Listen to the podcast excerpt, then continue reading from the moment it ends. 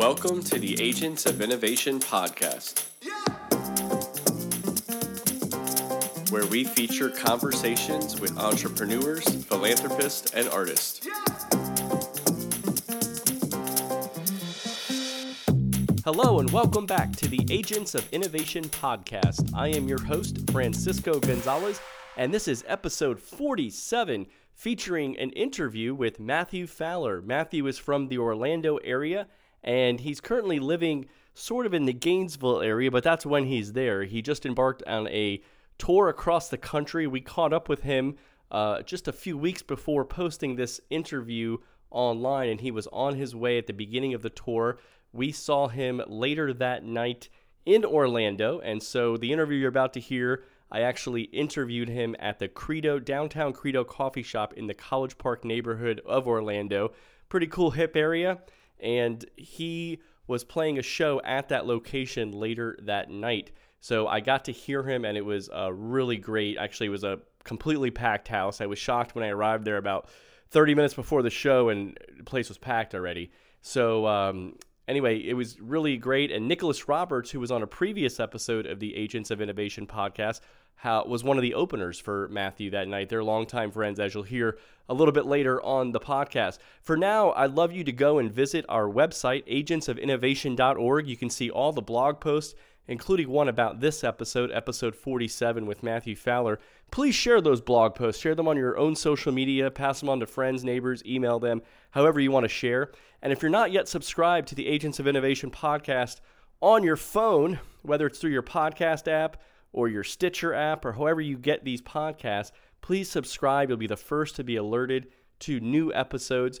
And if you've got friends that you think are interested in hearing about entrepreneurs, philanthropists, artists, uh, all the people we interview on this podcast, please subscribe them, pass on a particular episode. Uh, I'm always finding new people all the time that are interested in this stuff, and uh, they will be uh, thankful to you later when they've been turned on to the Agents of Innovation podcast. Also, we're on all the social media Facebook, Twitter, Instagram, and we are getting lots of new followers on Twitter lately. We've actually hit more than 500 followers now. My goal is that we'll hopefully get 1,000 followers on Twitter by the end of the 2018 calendar year. So, working with um, my social media engagement officer, Carter Fowler. Thank you, Carter, for all your help in uh, reaching out and engaging new audiences for the Agents of Innovation podcast. In the meantime, I want to thank you for listening to this uh, podcast, to this episode. We got lots of great interviews lined up ahead, and just want to thank you. We'll hear a, a song from Matthew Fowler at the end of this episode as well. But just sit back, relax, and let's get another interview.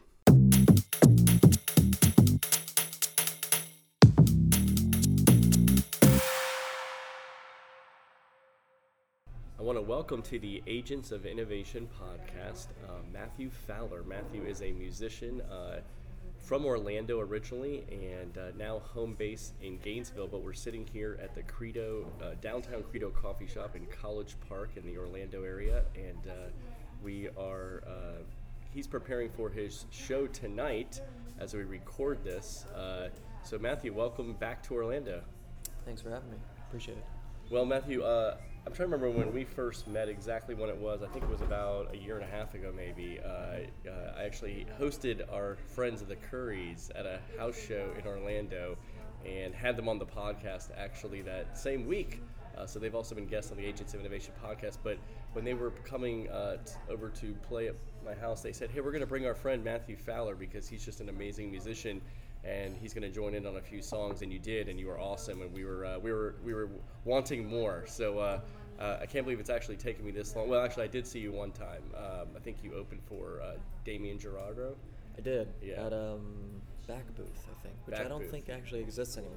Oh well, I think they've knows? changed the name of that place. They always, yeah. they always are. Yeah, that place has been many different names it over has, the years. It has. But uh, yeah, I saw you there, and uh, so that was that was really great to actually see your own show. But this is it's been a while now. I think it's been about a year or so. So uh, you're back here in Orlando. We're looking forward to seeing you, and um, you're playing um, uh, the, with the Prado sisters.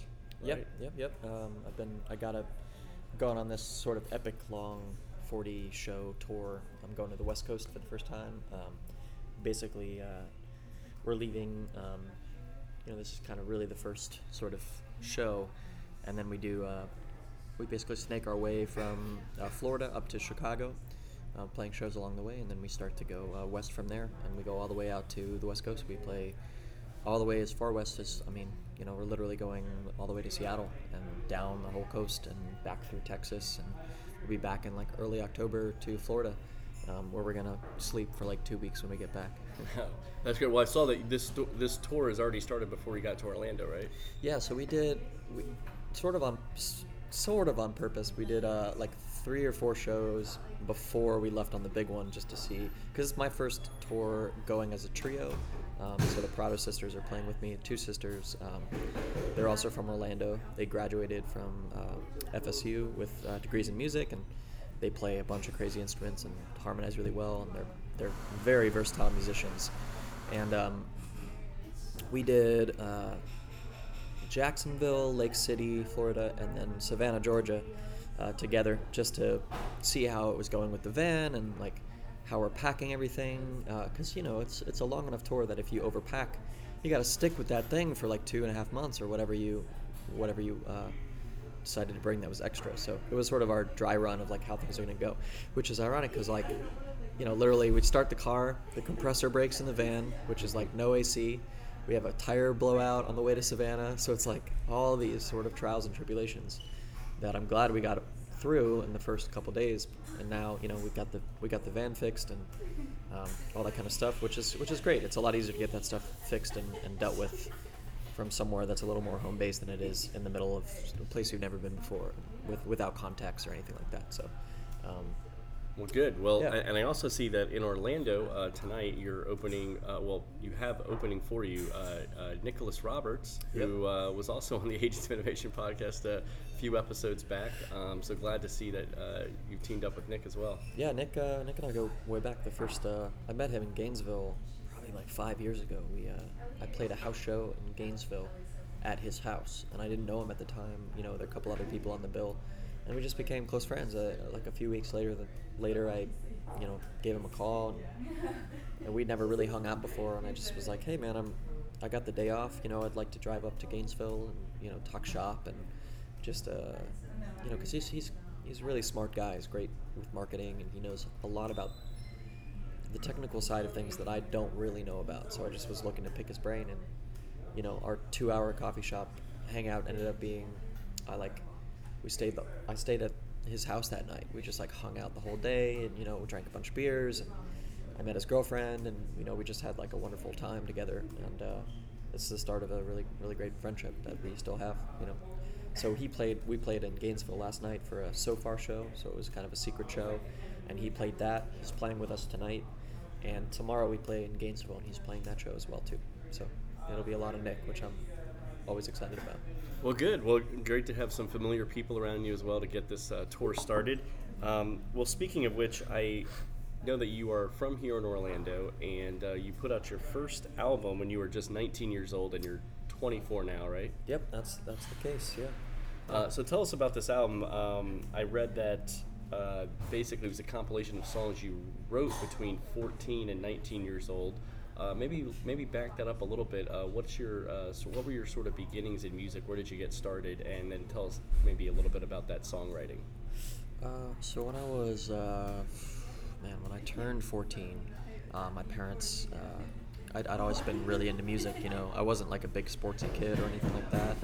Um, it was really like music was what I was into. You know, I'd hang out with like my teachers at school, and we'd talk about, you know, Bruce Springsteen and Bob Dylan and stuff like that. And that's that's where I felt at home. And so my parents bought me a guitar when I turned 14, and I just started writing songs. You know, I just didn't really think too much about it. Um, but pretty shortly after, I would say like by the time I was 15, I was like pretty sure that's what I wanted to do. You know, all my heroes were musicians and maybe I, I, got a little caught up in the uh, the glorification of it, you know, as you do when you're young and you're at that age. But um, but yeah, man, I, I, I put that album out because I, I felt like over the course of a couple years, I had amassed what I what I thought were, were some songs that I thought were worthy of being you know being put out, and so that album came together from just picking my favorite ones that I'd written over the years, and uh, finally like doing something with them. You know, um, my parents. It was recorded in a, my my dad's a chef, um, so growing up, it's like about food, and and he has a this uh, storage unit that he converted into a kitchen for catering. So he does catering, and so a lot of the time, especially late at night, it's pretty empty, you know. So it was a great place for us to be able to set up a couple microphones, and we literally just like we used a to record the album. We used an eight-track to SD card reader, so it's Wow. literally like you know, there's no computer involved um, besides a little console. We just put a memory card in, set the microphones up, put it into the thing, you know, pressed record and played the song, and we just did it until we liked the version that came out. And uh,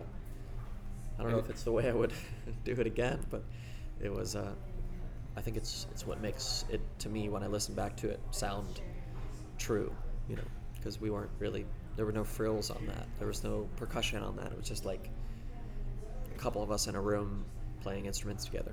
It was really cool. What uh, what instruments were on there? I mean, were you playing the guitar? Yeah, so I was playing guitar, singing. There's a little bit of harmonica on there. Uh, there's a bit of trumpet on there. There's a bit of piano, some harmonies, stand-up bass. Um, there's a melodica section at some point on one of the songs.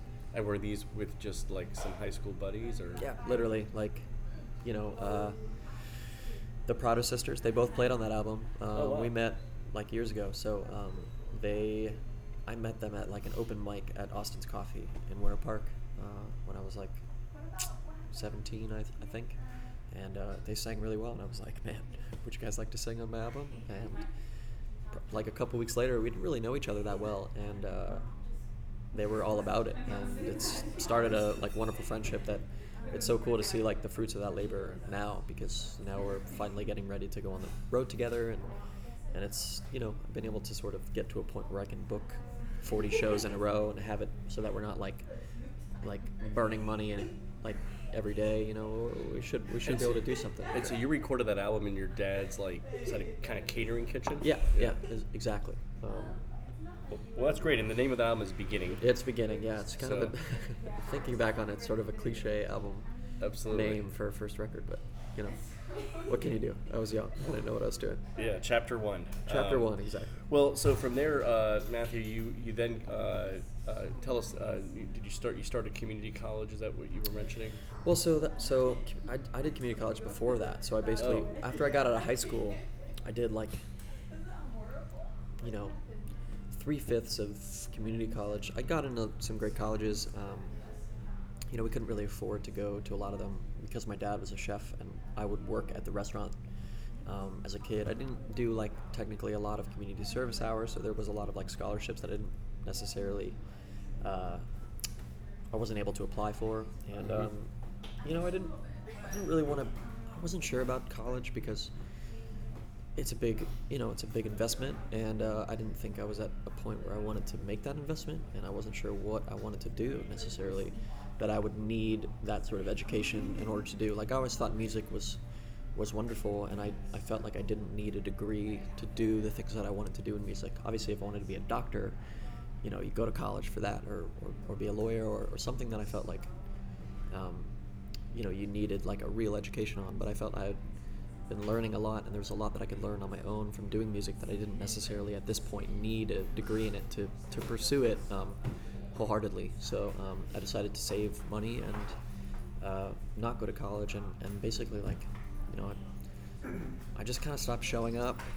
You know, I thought, I thought community college to me was like it was like high school 2.0. It's just it was really grating to me. I just was not into it. Um, you know, and uh, I borrowed a bunch of equipment, and uh, that was the catalyst for you know. I, I basically I told my parents, I'm like, look, this is my plan, and they were they were all about it. You know, my dad's the kind of guy. He's an entrepreneur himself um, with the restaurant industry, and he's just like, man, do whatever you want to do.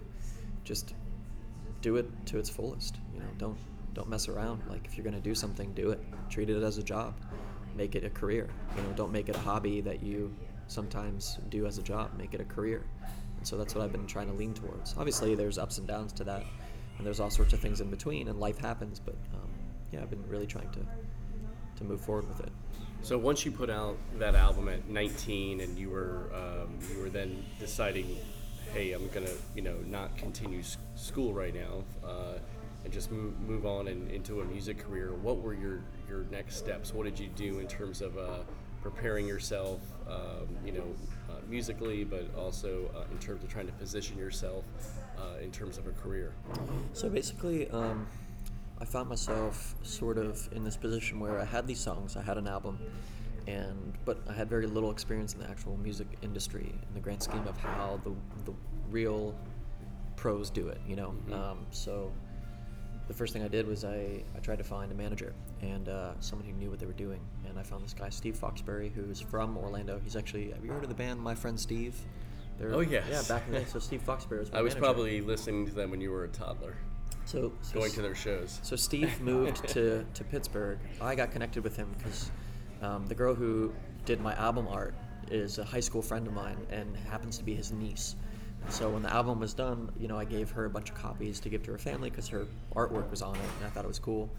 And so she passed one along to um, to Steve, who like called me and was like, "Dude, this is great. You know, let's work together." And uh, we don't we, we still sort of work together now, but uh, it's at, at that time I didn't really have anyone else in my corner. You know, it was for sort of validation from someone who wasn't like a family member or like a random person. It was like, okay, this guy's got some experience, and so we uh, we did a lot together, man. We uh, we, we took that album and we basically re-released it. Um, we found a, a PR company that we could work with and afford.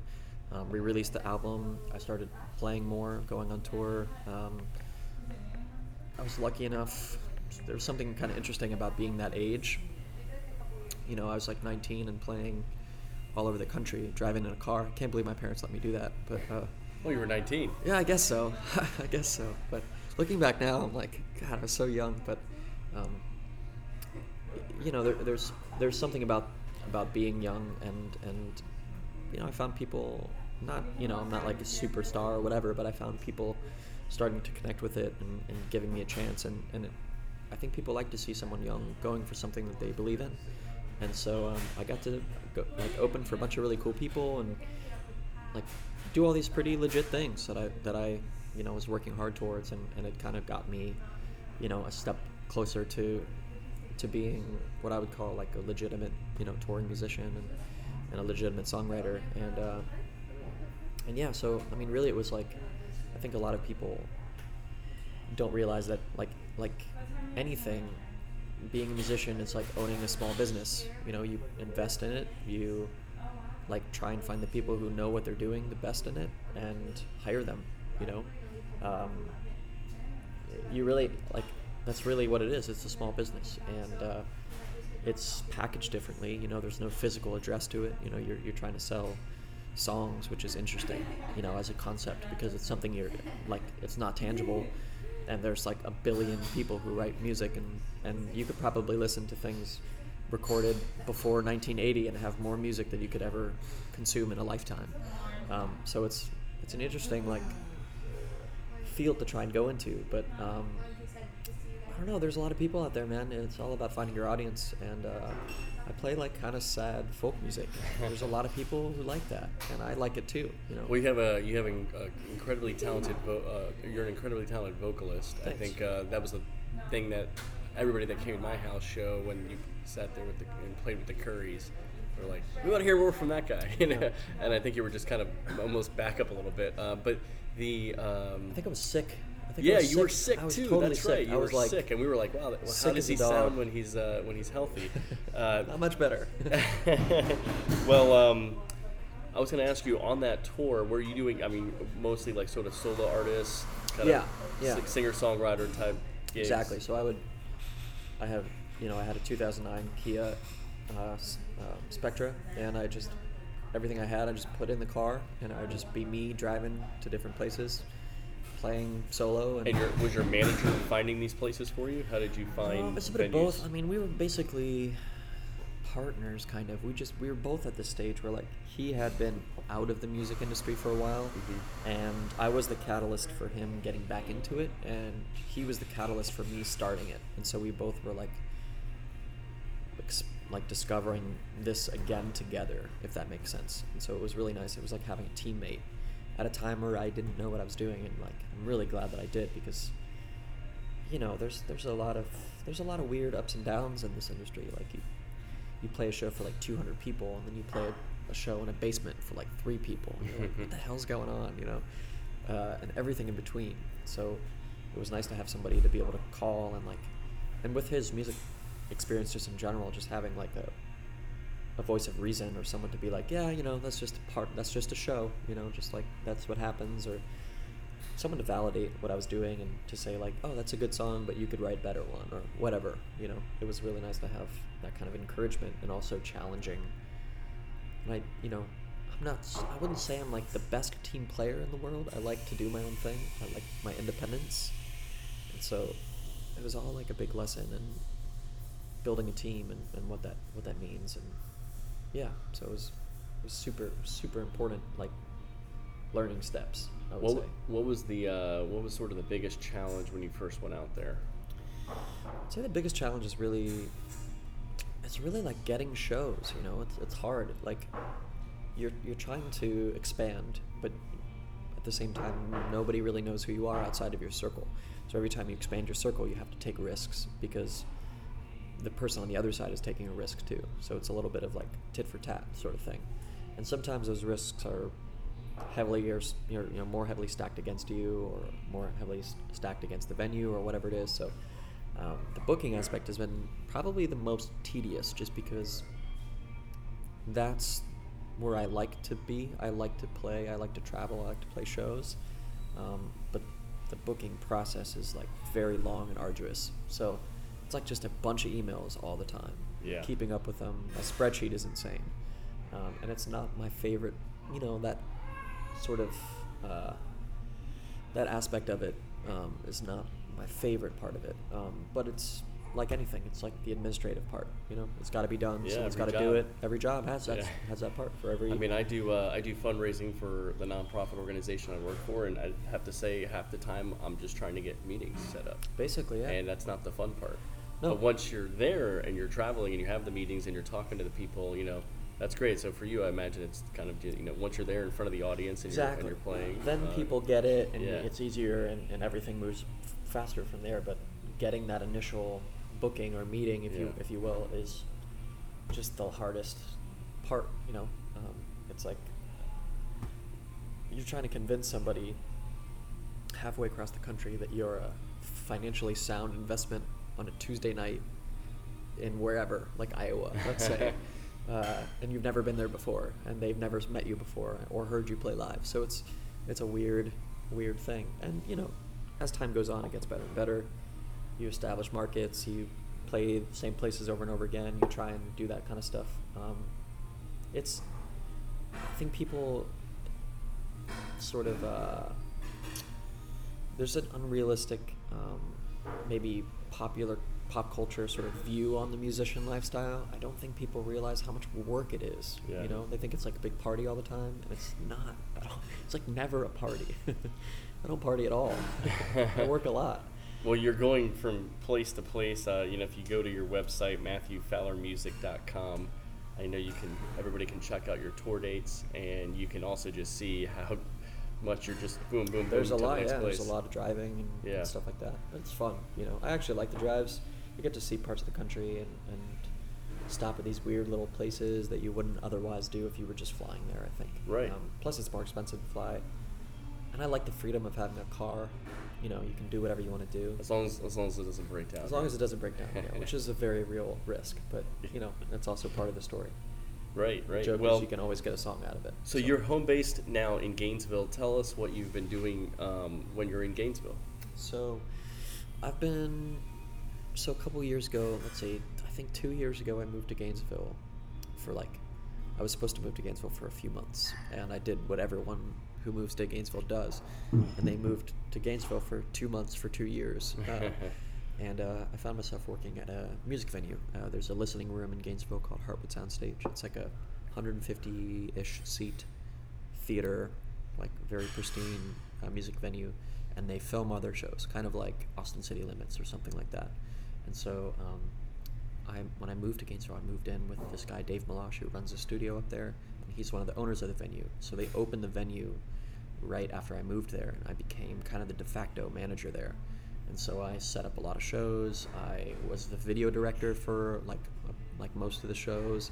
I learned how to do camera work. I learned how to do audio work. I learned how to be a manager, you know, of a, of a music venue. I learned how to, you know, talk to bands, how to set up shows, how to really do the venue side of things, um, which was sort of unintended, but like probably some of the best bits of information that I've learned. You know, it was a kind of a weird, sort of what I call the lost years. You know, Mhm. it's sort of like I didn't do a lot of shows, I wasn't playing a lot, but I was learning a lot.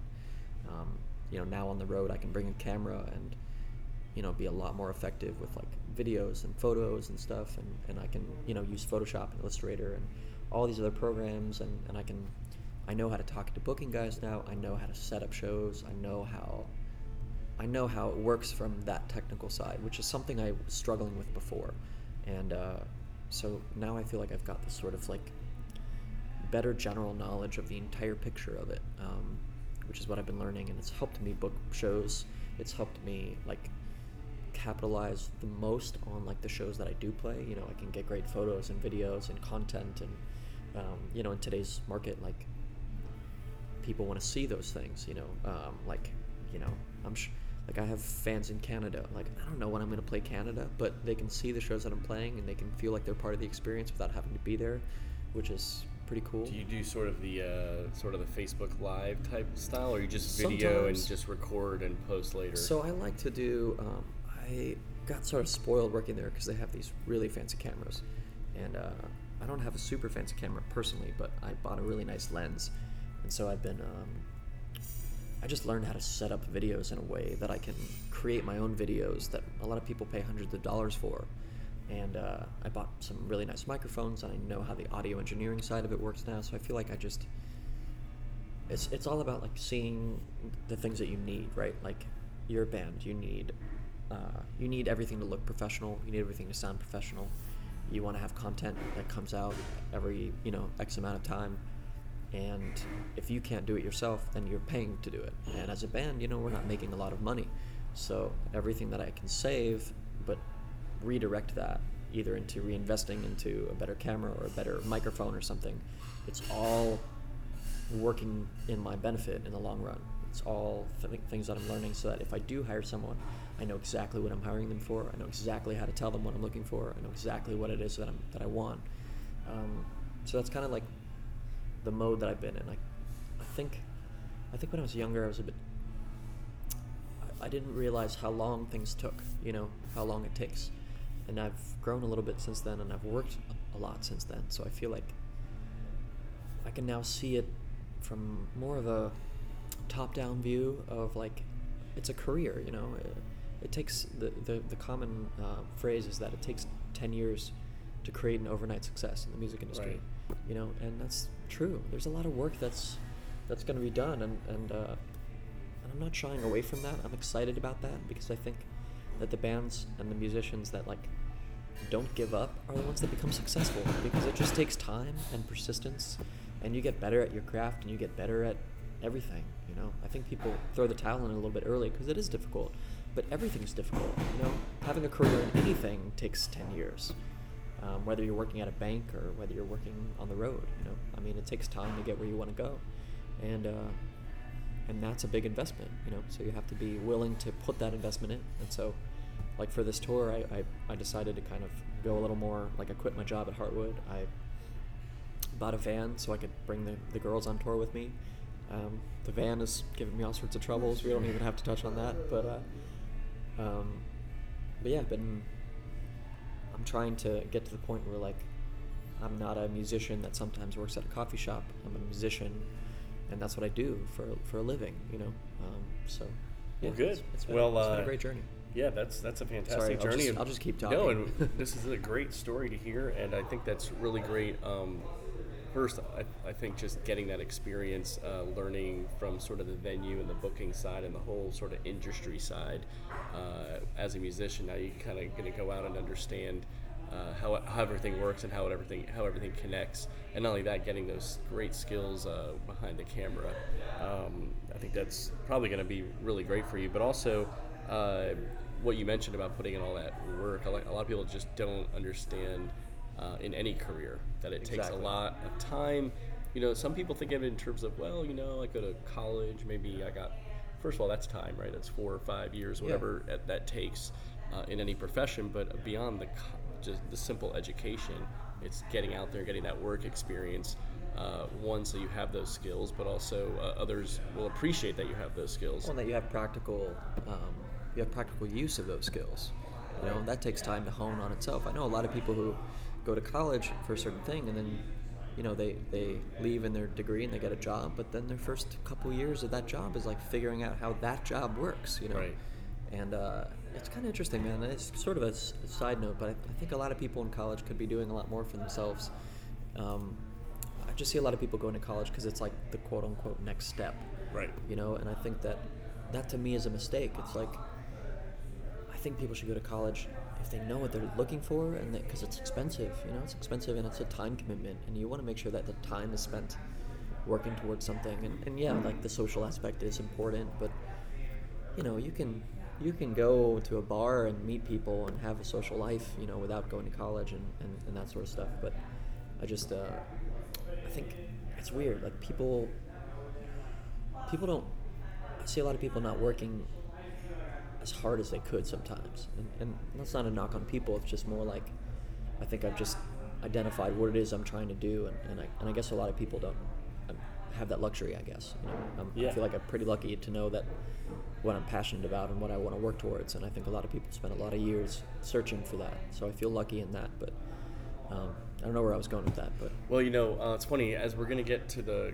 uh, close here soon of this interview. Um, one of the things I've been ending sort of the last six or seven interviews with uh, was a question that I, I read from a book uh, from Senator Ben Sasse. Um, and his book is not really about politics, it's more about the culture. But one of the things he said he likes to do when he meets many people is he likes to ask them what was their first job.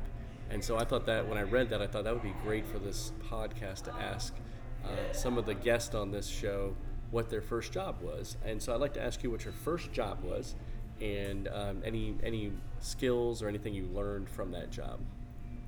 So my first job was I was a busboy. Um, my dad, growing up, I mentioned earlier, uh, is a chef, and uh, he owned he owned a fine dining restaurant, like very small restaurant, like the size of the coffee shop we're in is like bigger than it, um, which is you know it's like 50 people or 60 people at most can fit in this place. And my dad was a chef. My mom was the hostess. My grandma made the salads, but it was like a fine dining. Like he won awards for his his, his stuff. He was a James Beard nominee And that was here in Orlando. here in Orlando, yeah. Um, and so when I was 13, I got to work in the restaurant. I was the busboy, and uh, you know these are these expensive food. You know it's like twenty something dollar plates, and you have to carry yourself with an air of legitimacy. You know it's not like a pizza shop where you can be like kind of the fumbling kid. It's like no, you're you're dealing with with uh, you know high end clientele and, and with you know really nice food, and, and so um, my first job was was being the busboy there, and so I learned how to present myself to people, how to talk to adults at that age, which was something I thought was super valuable.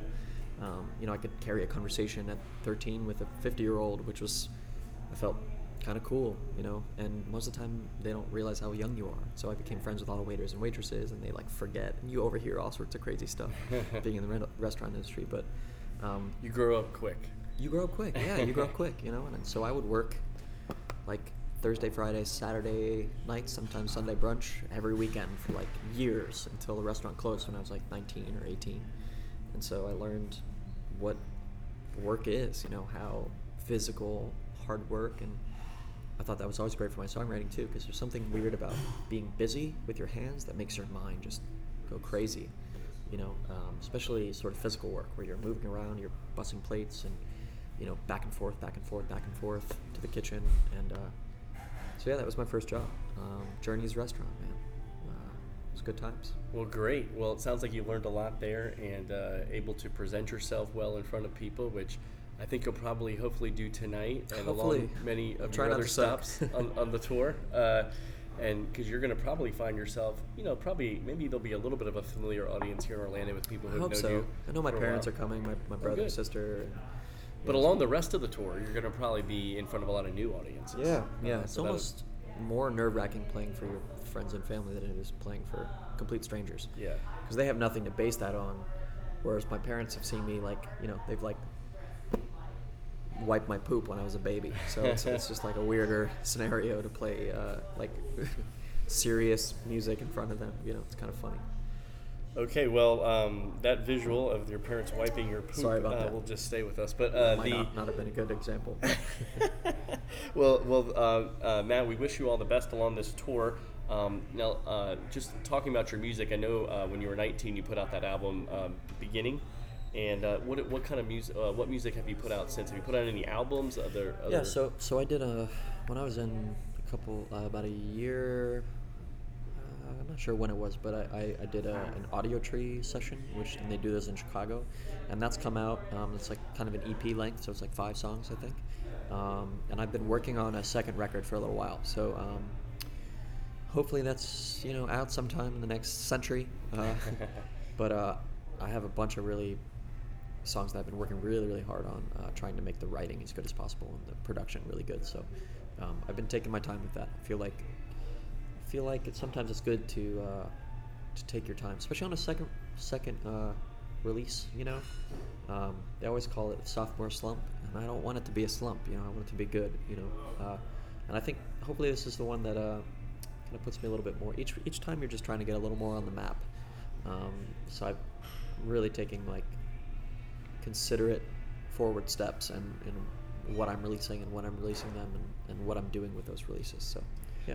Well, we know that uh, people can find all your music on iTunes, Spotify, all the places where they find music. Just search for Matthew Fowler. And also, your website is MatthewFowlerMusic.com. So, no matter where anybody is listening to this podcast, they can hopefully find you out across the country over the next few months. Uh, and in addition, we're going to listen uh, and play here at the end of this episode a song uh, by you. What song uh, is this? And, and, uh, and tell us a little bit about um, maybe uh, behind the scenes what, what the song's about. So, we'll, we'll uh, the song is uh, it's called Blankets. And uh, on the first album I put out, it was actually like the last minute edition. Uh, we were in the middle of recording the rest of the record. And uh, it was like a morning, you know, there was like beautiful day. I just had a cup of coffee and like I wrote a song in like 10 minutes, which is like super uncommon for me. Uh, I usually toil over things for a while. Um, there's only been a few instances where I write like a complete song in like one sitting. And I did, and I thought it sounded awesome, and it's turned out to be the one that we, from that record, that we play more often than the others, you know. Um, so it's it's yeah, it just was a last minute addition. There's something uh, sort of inspiring about being in the middle of working on something you're passionate about. It just gets all these other ideas flowing once you open your mind to it. So uh, yeah, that song's called Blankets.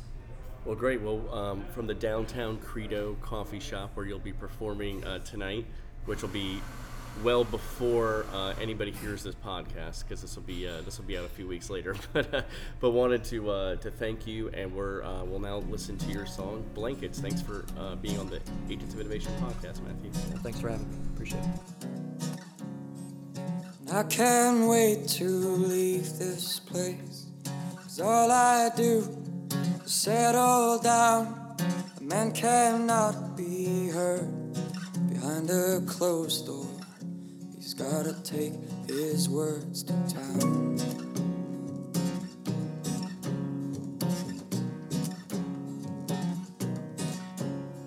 So when I was young, I fell in love. And I've been falling ever since with a way to speak my mind. Broken English,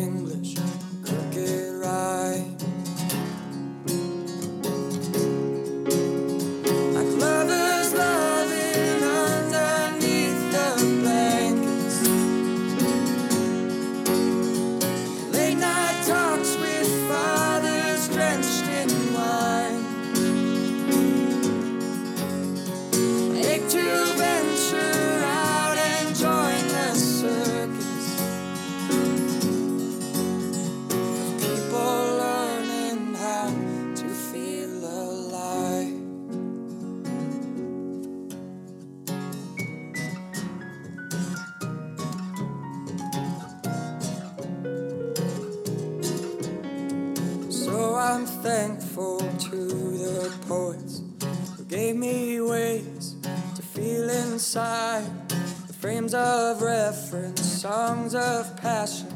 I'll never run, I will never hide. And It has been a long time coming, but a change is here. The reasons all have run away, there's nothing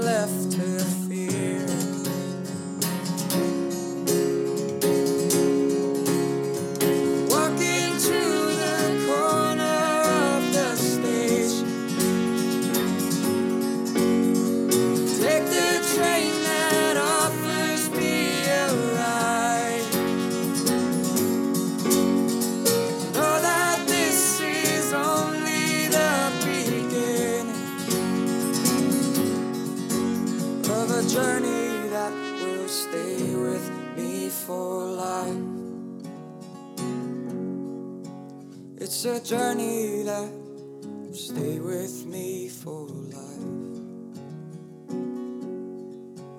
It will stay